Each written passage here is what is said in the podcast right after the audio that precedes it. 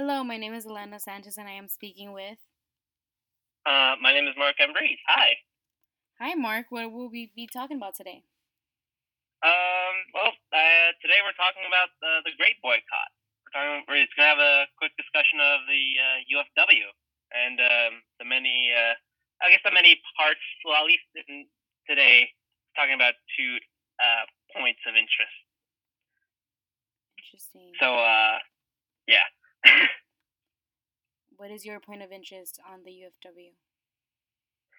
Uh, from my end, I am talking about the Coachella Valley section of the UFW, which I feel like is underrepresented, un- underrepresented in the UFW because a lot of us have heard of the Central Valley UFW. A lot of us have heard of the Chavez, you know, but I feel like this region of California is so un- like unspoken of, like, or at least not mentioned enough so that's why I kind of want to take it into.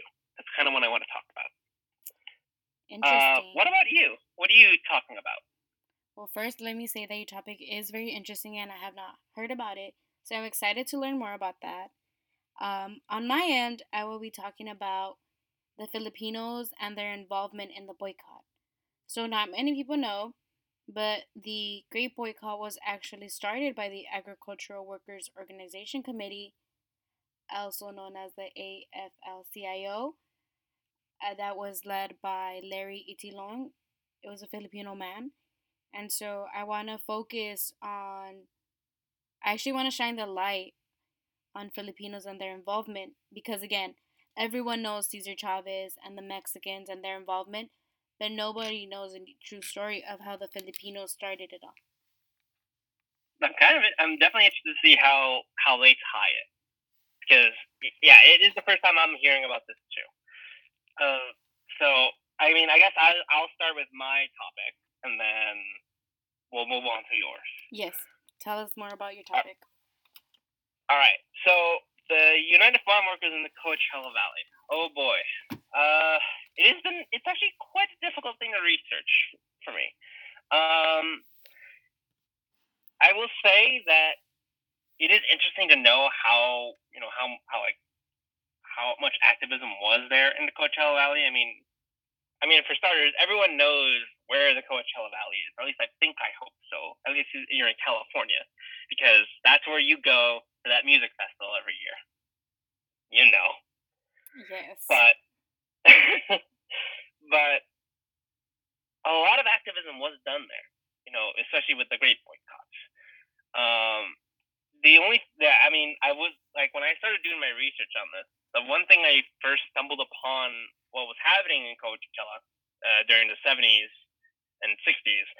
Uh, you know, the, one of the more infamous events I would say is the uh, the march from the Coachella Valley to Calexico, a hundred miles. Wow. From the far the Coachella Valley all the way down to the United States Mexico border, the border town of Calexico, in what actually in currently when by the time we're recording this, June sixth. So by now it would have been over, I believe, fifty plus years ago at this point. 60, 70, yeah, about 50, 60 years ago. Uh, they marched from the Coachella Valley in the heat of May and June all the way to Calexico. that was one of the first imagine. things that hinted toward me at figuring out there's something more going on here yes. with the UFW. Um, and uh, looking into it a lot more, I mean, it's quite interesting. It is there. The UFW in Coachella has is facing a different battle than what they faced in the Central Valley. Instead of just miles of farms, we have farms in the north. There's a lot of deserts. It's very hot, brutal conditions and in addition to that, um, the UFW also was facing violence from uh, other groups. And that's something I don't think is talked much about, which I still am trying to figure out a lot more on. But from what I'm aware, there that has happened. There there were many deaths um, involved with the UFW um, from other groups and I feel like that needs to be like talked about more, especially in the for the region because Coachella Valley, Southern California. You know, there was a large activism group there. Yeah. And there were dead.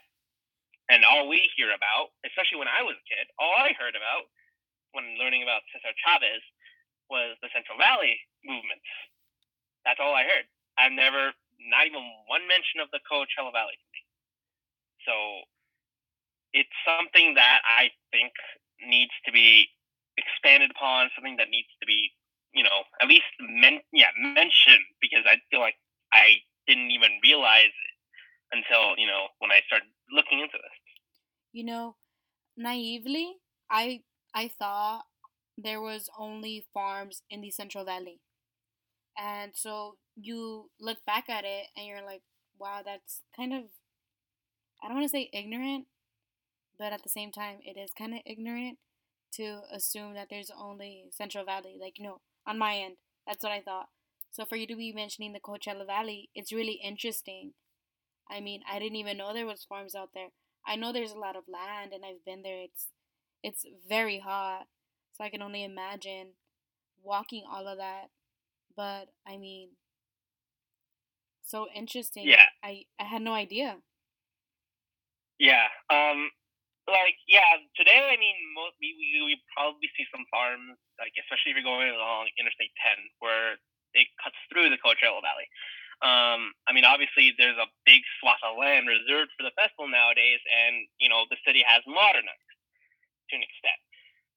But yeah, um, not too long ago, there were a lot more farms, and you know, a lot of them were for grapes, and it was a prime target at the time for the UFW. So, what better way to promote activism there? But it hasn't been mentioned a lot, like in recent times, or at least like here, like especially in like in western Southern California, maybe in the maybe in eastern Southern California, but probably not probably not not enough. So. I kind of want to just bring awareness to that, and also in a sense compare the two because yeah, we've all heard stories of Central Valley. You all know what's going on there. I don't think enough people know what's ha- what happened in Coachella. So I kind of want to tie those in together. Right. Do you happen to know um, how they were boycotting the grapes? Like, was uh, it through wine at this moment, or on the table? Well, not quite. I am still looking into it. Like I've been pretty busy, but I'm looking into like a lot of stuff. I'm looking into like uh, I'm also looking into like how you know how they how like what what what are the conditions they faced like I guess okay. weather wise because you know yeah. it's a desert. We're talking about probably a hundred plus degree weather at times. They would probably be dehydrated very easily. I mean in addition to that yeah like how how would the protests the boycotts the marches how that would also have, have to be factored in because of the the climate of the region. So you so, mentioned I'm sorry. No, go ahead. I mean, you mentioned a lot of deaths because of violence towards the people, right? Yes, violence towards the, uh, pro- I guess, towards the protesters, towards the UFW from other groups. Yes, the Coachella Valley region faced a lot more violence than you know from the Central Valley. You know, one one thing that would be interesting for your topic that you could look further into is um, the health of these people. Like you're saying, it's extreme weather, it's an extreme distance, and in the Central Valley when they were when they had their strike and they walked because I believe they also walked a lot in the Central Valley. Um, a lot of people were getting sick, and so farm workers, you know, they're not used to health benefits. They don't know what that is. So when they're sick, they basically just ride out and a lot of people started you know to have extreme issues and i think there was a food death in the central valley. That could possibly be another um, point of interest that you could look into you know in the coachella valley just because again it's very very hot and i mean if you're only going further south doesn't it get a lot warmer? And it's all desert. Yeah, it's it's it's it's, it's almost all desert, and I don't know if it gets hotter when you go south in that instance, but I mean, still, yeah, it's a desert. It get, it's gonna get hot either way. You're gonna be facing high temperatures. I'm fairly confident some have faced, you know, at least some semblance of heat stroke or dehydration at some point. You know, especially when walking along a route along, you know, areas like the Salton Sea. You know, where they have to like, you know, you know, they have to walk through just to get to Calexico. Yes. So, I would not be surprised if there are instances like that. I'm definitely I'm definitely looking into that a bit more, trying to see if I can find any actual examples of that. But I'm fairly certain that you know, it was not just a walk in the park. It was it was it must have been at least some sort some sort of hell, I guess. You know, temperature wise. Wow, thank but, you for uh, sharing. You were saying? Sorry. Thank you, thank you for sharing that. No. Yeah. Um. I'm hopefully, hopefully, I get to learn a lot more about what happened in the Coachella Valley. Um. Because yeah, it just it just doesn't feel like it's talked enough. But uh, now it's uh, now it's over to you. Um. So you were talking about the bond between the Filipinos and Mexicans in the Great Boycott. So tell us a bit more about that. Yes. Okay. So, um, first of all, again, the Filipinos started the Great Boycott. So before Larry Itliong, the leader, started the boycott about a few years, oh, plenty years, 60 years before it actually started, there was many people who attempted a boycott. But they were never successful for the simple reason that they didn't have the right direction they didn't have the right leadership, and there was no union. And so for Larry, he saw how the Filipino people, you know, they were they were struggling. And they were the minority in comparison to Mexicans because Mexicans made up most of the farm workers. And so he took it upon himself to start this. And so his union was the Agricultural Workers Organization Committee. They were predominantly Filipino and they were in association with the AFL CIO. And um, he saw that he needed reinforcements, so he reached out to the UFW for help. So the UFW oh, came along. Mm-hmm. So, so the group. So it, what was the name of the group again? I'm sorry. It was the.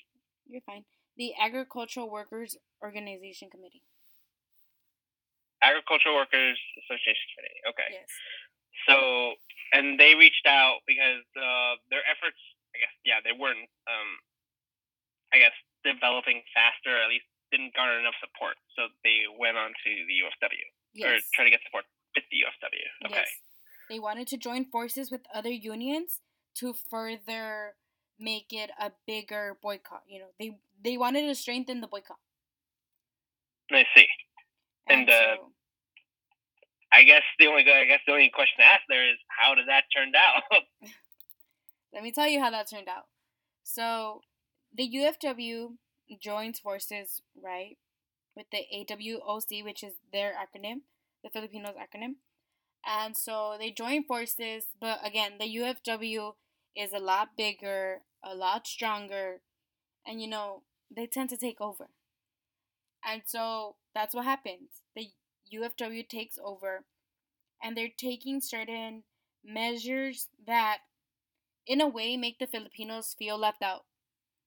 And so, the more they feel left out, the more discouraged they are to continue in the boycott. And Larry Itliong was strong about his identity, you know, he was a proud Filipino. And so he saw that his people were not happy. They were not happy because they were seeing changes, but the changes were more positive for the Mexicans. And with that alone, the Filipinos felt left out. You know, they were not very happy because they felt the changes didn't represent them and they felt that it was not for them, you know? They kind of felt uh-huh. outcasted. So, so essentially, by trying to by merging with the UFW for the boycott, they essentially just had it just taken away. They had their progress, their what their goals just swept under them by the UFW. Basically, basically, so much that Larry stepped down as leader and basically told Cesar Chavez, you know what, take over, and we'll be your reinforcement. You know, so that's when wow. the UFW t- took over, and for that reason, now everyone thinks that the UFW is about the boycott when really it was started by the AWOC with Larry Itliong. Wow, that that that, that kind of actually saddens me a bit, knowing that a lot of efforts from the Filipino community, you know, just to try to get, you know, a better opportunities, I guess, were just taken away by a bigger, stronger organization. Exactly. And, and effectively, and I think effectively, swept under the rug. No, yeah, and I mean, like I say, the changes were happening, but how can you be? How can you feel part of the change when you're being excluded? Because that is what happened. You know, they were being excluded. They were they were the minority. I mean, and the Mexicans were already the minority. So imagine how it would feel to be the minority to the minority. It makes no sense. That doesn't honestly. Jesus. Wow. That is just unfortunate to know. You know, we always I guess yeah, in the sense we're always learning about the UFW you know, especially in our elementary days, middle school days. Now, now that we have an opportunity to explore the information for ourselves, you know, we're taking a just even not even a quick dive into it, and you find out some of the more nastier stuff that's happened. Um, how do you think, you know, you know, I guess now that we're like several years, now many years after all this, how do you think the Filipino community still feels about this? do you think their opinion has changed, or has it like been more positive? Uh, you know, you say a few years, but there is still people alive that lived through this, so it wasn't that long ago. Um, I think that in today, the Filipinos are still a lot less than the Mexican farm workers because again, you know, with immigration and people coming over, it's still a lot of more Mexican people coming in and they make up most of the farm workers. So I think that if there are still Filipino farm workers, they're still very much underrepresented. And you often don't hear about a Filipino farm worker. I mean, I had never heard about a Filipino farm worker. In my head, and again, like naively, I thought that only Latinos, you know, not just Mexicans, but only Latinos were farm workers. And so you still don't hear much about it. And I do have to further research on that. Um, but there is a lot of, on YouTube, I found a lot of interviews with um, Filipino people and how they feel about being underrepresented. And so I'm still looking further into that.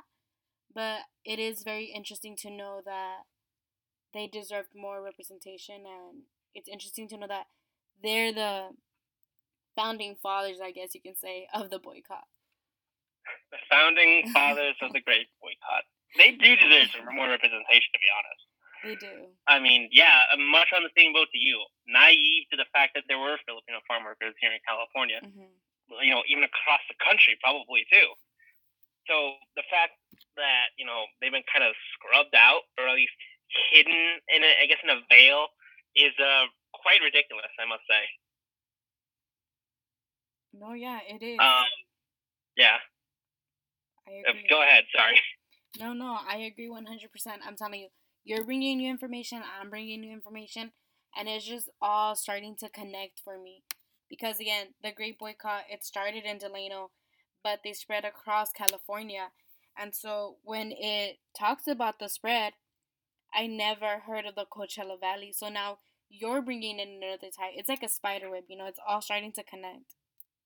Yeah, it's all all, all big web of information just coming together now. Exactly. And the sad part is that you wouldn't be taught this on any level except for you're going out of your way to do research, you know?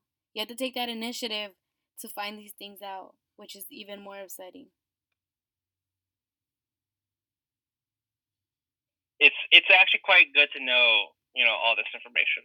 To know what was really how the how the, how this boycott really developed.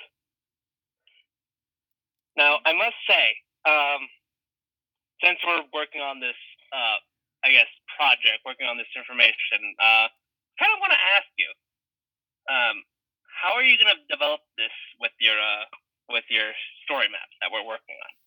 Okay, so just briefly because we are running a little bit out of time. Um, I've set it up so that I introduce who started the boycott. So in my story map, first I introduced Larry Itliong and their history with the Filipinos, AWOC organization, and all of that. And then I go into a few videos of the Filipinos speaking on their rebellion, you know, and their need for the strike and the boycott. And then I map it, I actually mapped it on my story map. I include a map of where this took place because this was in Delano. And then beyond that, I have introduced the UFW, and so then that's when I'm tying in the UFW into the picture. And so okay. I wanted to start with the Filipinos to really shine the light in the beginning, you know. And so now I'm going to the UFW, which they're gonna take over even my story map. And so that's that's how I'm going about it. How about yourself? So very quickly for mine, uh, yeah, quick introduction to the Coachella UFW in general because I feel like not, not a lot of people know about them. Uh, diving into what tactics they've used, you know, you know all the how different it is from the Coachella Valley. I'm diving into um, the what I guess what they're mostly known for the march from uh, Cal from Coachella Valley to Calexico. Pardon me. Um, gonna dive that in, dive into that a bit more. Then talk about I guess what they faced, you know, with the violence, you know, the the environments, you know, the stro- you know, just trying to support the boycott, keep it going, um, and and also think, trying to garner international support with Mexico, since you know, not too far away. And then I'm gonna wrap up with, you know, I guess their leg, I guess their legacy in Coachella, and you know, how they are remembered, especially since they have a memorial site in Coachella. Um, in a park in a corner.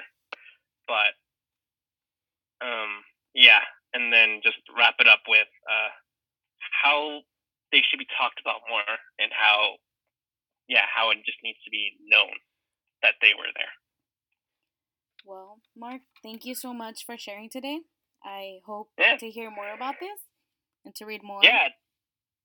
Yeah, same to you. I mean, it was very interesting to hear uh, of the uh, the Filipino and Mexican bond early on with the Great Boycott. So I, I'm very much looking forward to it. Well, you have a nice day. Yeah, I mean, I mean, yeah, and if anyone, uh, you know, just do your research. You know, you know, learn something new every day. I mean, yes. you both learned something new entirely. Yes, Three things. So go out there and uh, I guess, you know, power of education. The more you know.